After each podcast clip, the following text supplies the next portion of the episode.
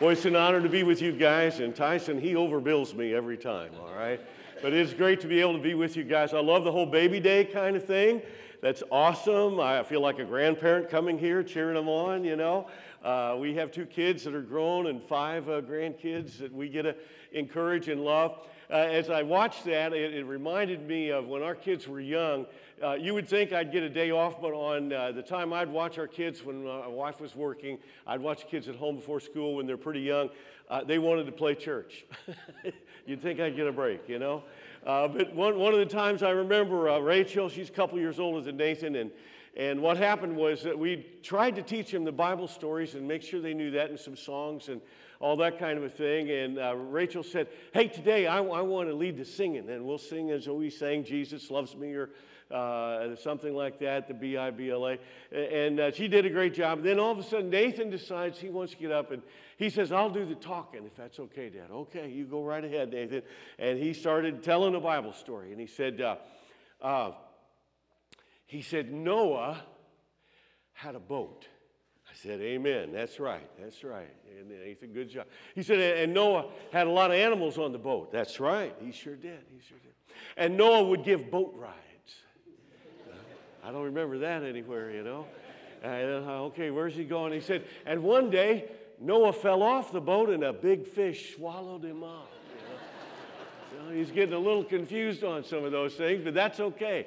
Uh, Rachel, the firstborn, got up after that and she said, I think I'll go ahead and give a Bible story because that one wasn't right. You know, she, uh, the older sister, so she said, Now, my story today is, is Moses. I said, Oh, good. You tell us about Moses, Rach. That's good. And Moses was a shepherd in the desert. Yes, he was. Amen. And, and, and he saw a burning bush, it was on fire. Yeah, good job, Rach. Tell, tell more. And she said, And then God spoke to him through the fire, and he said, Moses, take off your sandals. And she's just doing great. She's nailing this thing. And then she says, And Moses looked up to heaven and said, Why? oh boy, here we go. What's going to happen? And then she said it, what I swore I would never say. And God looked down on Moses, she said, and said, Because I said so. That's why. Okay, well, so much for Bible stories on that. You can get them mixed up, and sometimes they reveal how you've told them to one another. But I love the little kid thing, and the more we can tell them the stories and help them understand the, the love that God has for them and how much they matter to God, uh, the, the better all the way, all the way through. Got friends in Nashville, Steve and Annie Chapman. They've written songs for years, much uh, more family oriented and parenting, and, and uh, they even partnered with James Dobson for a while, years, years back. And they wrote a song that has stuck with us and we sang to our kids. It's simply, I'll tell you the words to it. It's, uh, as he would write it, as Steve would write it, You were born to me, I was there. And I remember your mother's pain. And I was very proud to let you have my name. And I want you to know that wherever you go and whatever you do, if you're the president or a prisoner, you are my child. And I will always love you. And you will always be mine, and you can lean on me anytime. Whatever you do, I'll always love you. You will always be mine. Then the bridge of the song really makes it a little more meaningful, where he simply said, And I'm living for the day when I hear you say, Daddy, I've been born again. And the Savior will tell you what I'm telling you now, because I got the words from Him. He'll be saying, You will always be mine. You can lean on me anytime. Whatever you do, I'll always love you. You will always be mine. I thought, that's a great song. Great song to sing to our kids as they're drifting off to sleep a little bit. You know, they say there's five prayers we can say for our kids in a progressive order. I learned this from Gene Appel when we were in a church out in Las Vegas, of all places. We were there in the 90s, you know. And, everybody thinks it's Sin City. Well, it probably is, but it's no more sinful. I grew up in the Midwest. Their sin is just well lit out there, okay? You can see what's going on. I learned a whole lot from things out there. But Gene taught us, he said, you know, when it comes to kids, you first of all pray, God, if you want us to have kids, please give us kids. Prayer number two is, God, please bless our kids. Let them be healthy. Let them be well. It's just our, our prayer, our request. Uh, number three is, uh, God, save our kids, much like Steve's verse living for the day when I hear you say, Daddy, I've been born again. He said, we'll, we'll eventually pray that. He said, but the fourth prayer is God, after you've saved our kids and they have a relationship with you, then please use our kids. You help them use their life for you. He said, but level five is the tough one that only the brave dare to go. He said, level five is God, send our kids. If you can use them somewhere, send them.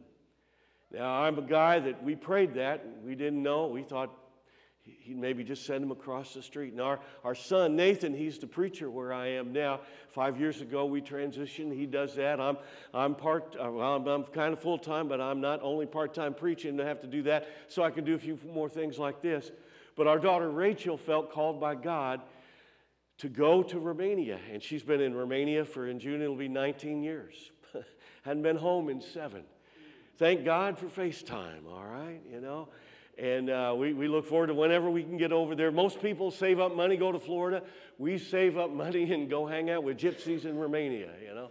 And we love every minute of that. But you never know what God's going to call your kids to do. You never know what He's going to prompt in their heart. So today, as, as we come, as Tyson said, around as a church family, I want to let you know I don't know who ever said it takes a village to raise a child.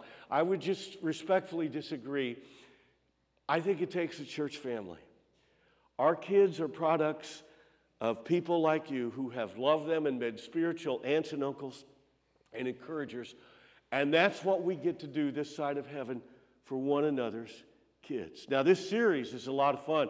I love what Tyson's doing with it as he's going to dive in next week, I think, on marriage, the week after that on parenting, the week after that in life in the church.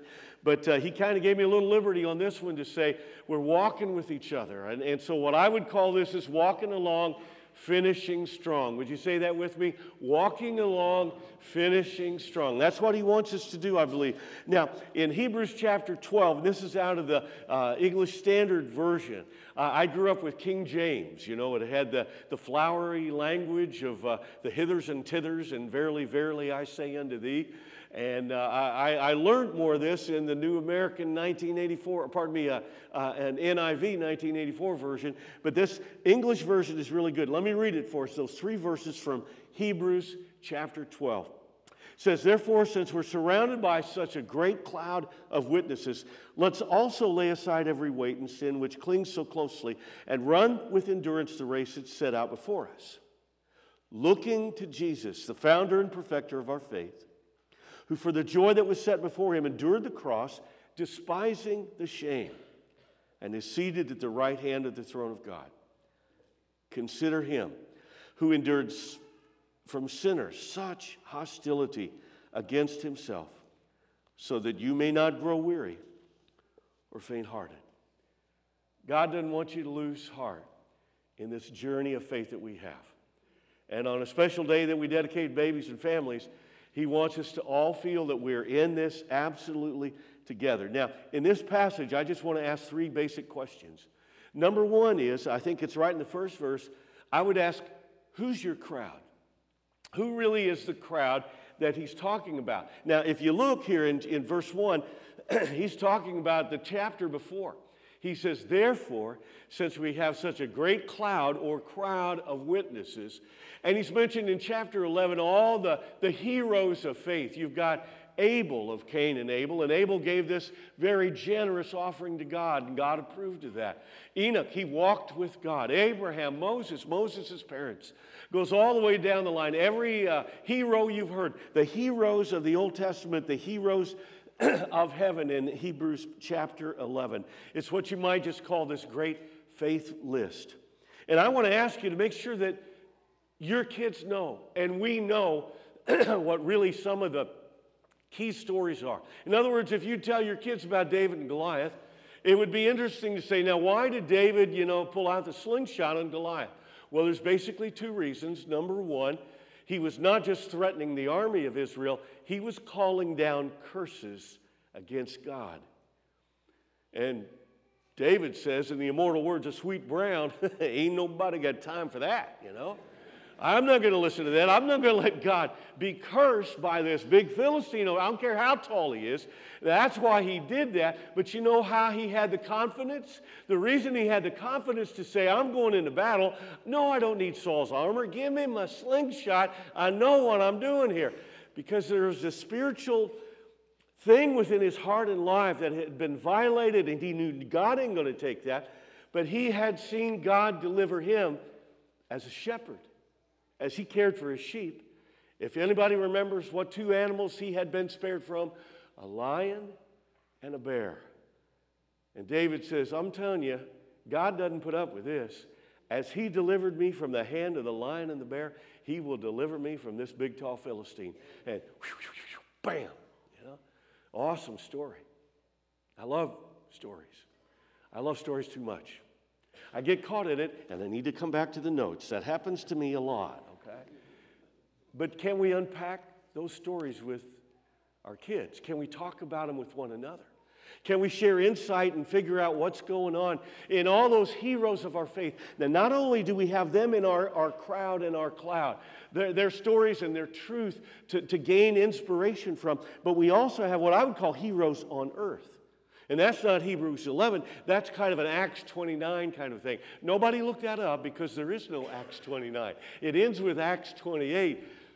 You and I are Acts 29. We're what God's doing right now in this world until He sends His Son Jesus back. And we need to have heroes here on earth. You guys have great great pastors. It's neat to, to get to know Dee a little bit more. I've known him before, the St. Louis Christian College connection. As Tyson mentioned, he and I got to hang out 15 years ago at Blessing Ranch. Uh, I went to school with the beloved legend of all time, Darrell Bolin, all right? A year older than me, I saw him and Sally fall in love. They're great people, awesome. I go back to the Tom Van Meter, or was it Van Dyke or Van Gogh? What, no, it was Van Meter, just kidding. Trying to keep you awake, it's not doing so good. I'll keep going, all right? Here we are. All of a sudden, Tom Van Meter, I, I remember meeting him in Lakeland. You all have a great heritage. You have a great history of who you've been. You have great people who have come alongside.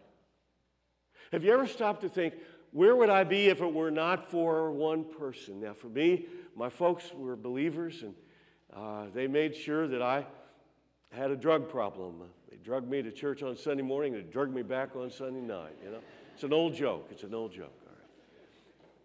But they modeled what I needed to know and who I needed to know and my faith in Christ. But there was somebody else that just stepped up. And he's been a mentor to me since I was 10. And he didn't have to be. He preached in the area, and I saw him Saturday night, once a month, at these things they had called youth rallies for us small little churches of less than 100. And he would make sure he was there at church camp. I didn't go to Bond until my last couple of years. I got to go to Christian Athlete Week there. I grew up over near Pal- in Palmyra, but uh, in Chesterfield, where uh, Montgomery camp was. So I'm just a kid who went to church camp, never came home. And here comes this guy who is uh, 12 years older than me. And you look at him and you just realize, man, that's a young, great, godly guy. I want to be something like him when I grow up. Lynn Laughlin, if you know Lynn from Lincoln Christian College.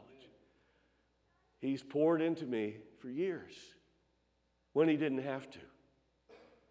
Before he was coach and played basketball under him, he was Lynn, and he was the guy that you just realized loves God, is passionate about people, and it's going to be a lot of fun to hang out and be around. You and I need those people.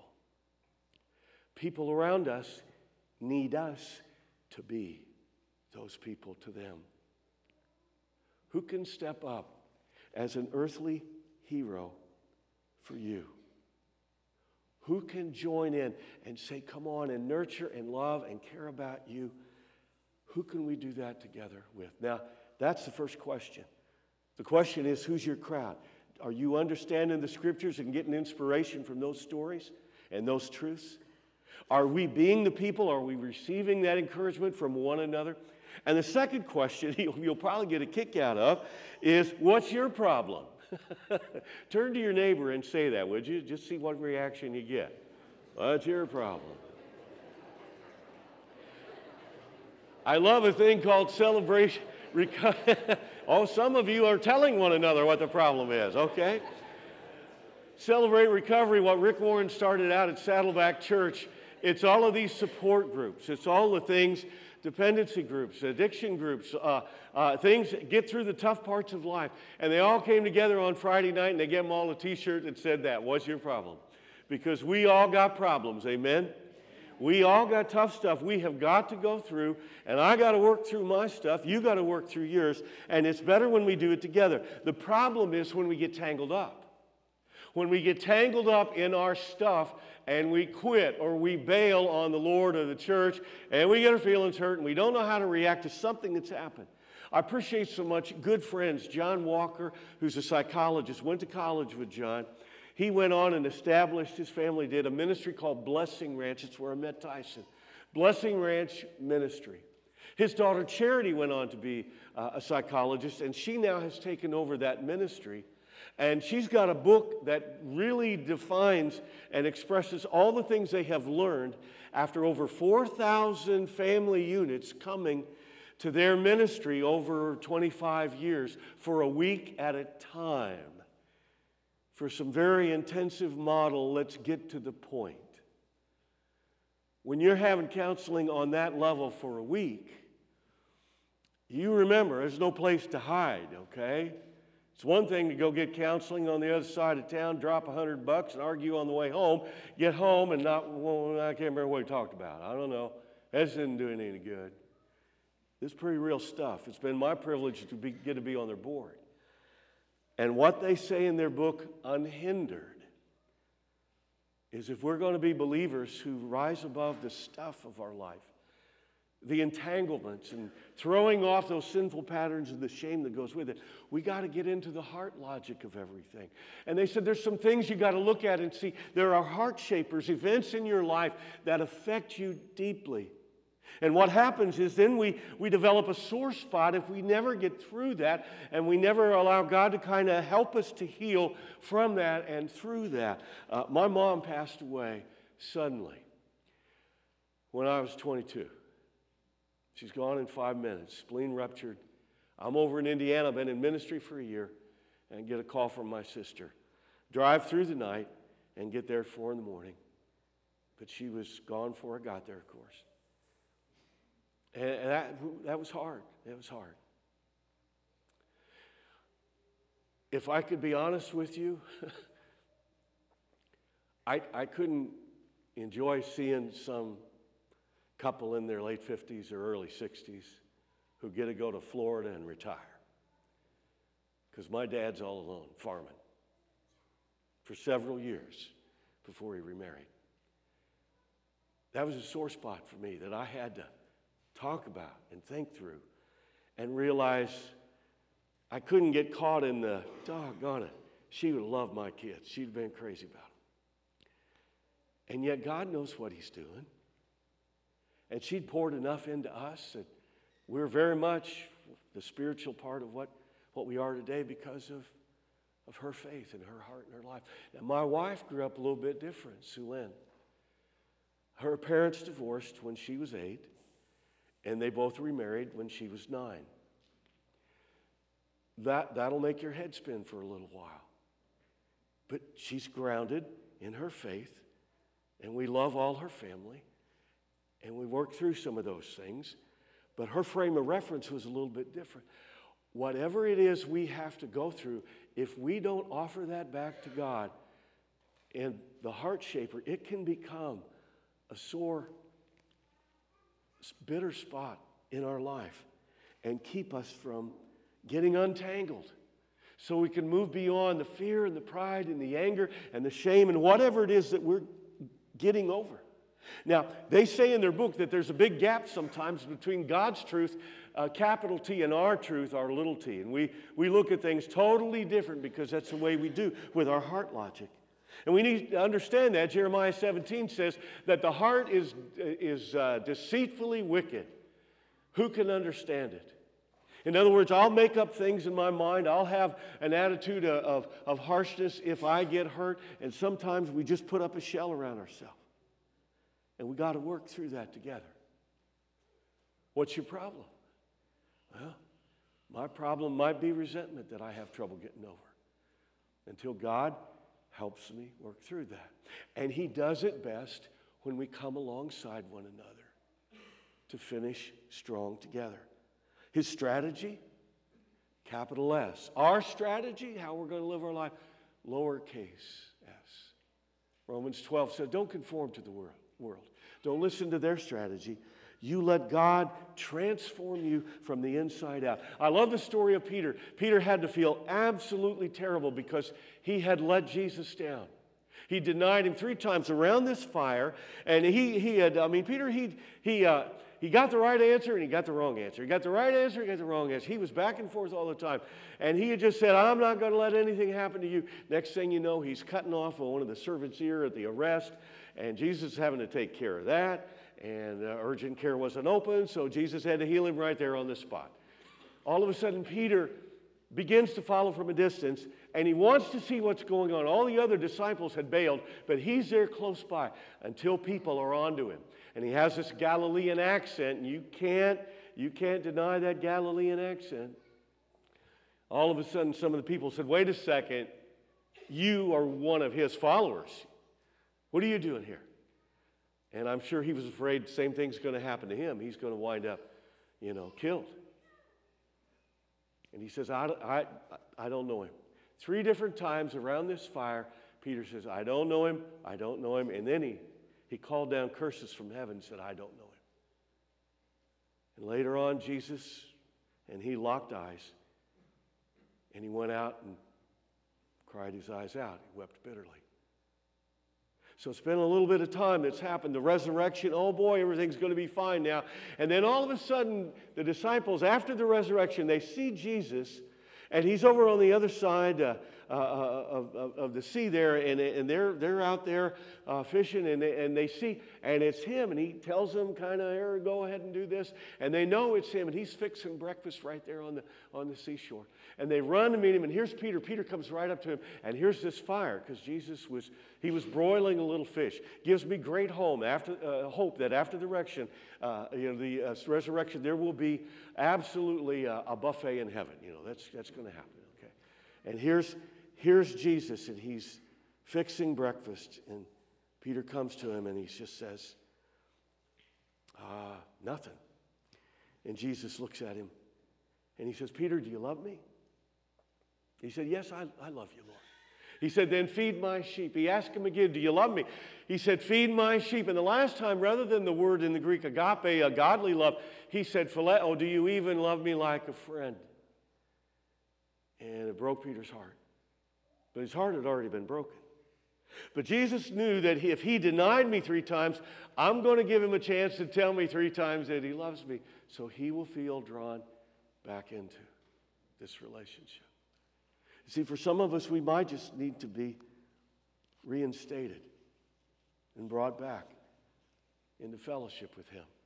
We might need to have our story rewritten and if you're going to do that, we might need to ask ourselves some questions. Number one, do we really believe God's good? The Bible says there's no darkness in him at all, he's all light. We going to hold him hostage because of something that happened to us? Do, do we believe that we're okay even though we're flawed? Are we worth loving? Do we believe that other people are all right? Or uh, we just don't care for, for them at all. They've got it in for us, and we're going to just keep a wedge between us. I remember a couple years ago when my dad was in a nursing home. Uh, I went to see him, and Dad, how you doing? Pop, everything okay? And uh, everything all right? And he said, I'm surrounded by morons. well, I get that, Pop, you know. That, that's how he felt at the time, you know. That's okay. We'll give them a few donuts, things will get a little bit better. Do we feel everybody else is just a mess, or can we see the good in them that they're made in the image of God? And do we feel that life is good even though it, it's difficult? In John 16, Jesus said, You're going to have trouble, but I've overcome the world. And the best way for you and I to overcome it is 1 John 1 to realize that if we walk in the light, as He is in the light, then we have fellowship with one another. And the blood of Christ, his Son, purifies us from all of our sin. See, God wants us to, to own our stuff and walk together with him. Now, the last question don't you love it when the preacher says, and finally? You know what it means. you know what it means, all right? It didn't mean anything at all. You know? it, it means he's trying to land the plane, okay? And he'll get there quickly. The last question is where's your focus? Where's your focus at? In Colossians 3, Paul tells the early church, he says, Since you've been raised to a new life with Christ, set your sights on the realities of heaven where Christ sits in the place of honor, God's right hand. Think about things of heaven, not on things of the earth. In other words, we're to fix our eyes on Jesus, the author and perfecter of our faith, who for the joy set before him endured the cross, scorning its shame, and is seated now at the right hand of the throne of God. Consider him who endured such hostility from sinful men, so that you might not grow weary and lose heart. A few months ago, I, I, at the end of a sermon, I realized, you know what? It was all about focusing on Jesus. It was a different passage, but yet it, it drew us towards we've got to think about Him and keep our eyes upon Him. So I, I, thought, you know, I need to do something that's a little out of the norm. So I sat down and I tried to learn and remember Jesus A to Z, all right? Tell me all the things that He is from A to Z. So I hope I can remember the letter uh, that I'm, I'm working on, but I'll do my best for a phrase in between each one. He is the Alpha and Omega, the beginning and the end, the bright and morning star. He is the calm in the midst of every storm of my life. He's the deliverer in every dilemma I have. He is everlasting to everlasting. He's the fairest of 10,000 to my soul. It's from an old hymn. He's the good shepherd. He's the Holy One of Israel. He's Emmanuel, can be with an I, not just an E and I. I checked. Emmanuel, God with us. He is Jesus of Nazareth. He is the King of kings and the Lord of lords and the Lamb of God that takes away the sins of the world. He is the Messiah, the mighty one of Israel. He is the name that is above every name. He's omniscient, He's omnipotent, He's omnipresent, He is omni everything. He's the prophet and the priest and the king over the house of God and over the people of God. Q. He's the quotable, notable, and highly promotable living Son of God. He's the rock of our salvation. He's the stone that the builders rejected. He's the teacher, the preacher, and the maker of every creature. He's the universal Savior for our universal sin. He's the victor who can never be defeated. He's the way, the truth, and the life, and no man comes to the Father except through him. X. He's the X factor in our faithfulness and the extractor of our sinfulness. He's the yearning deep within our heart. And if you'll allow a little medical illustration, he's the Z pack of our heavenly three pack, okay? the only cure for our sin sick soul. That's who Jesus.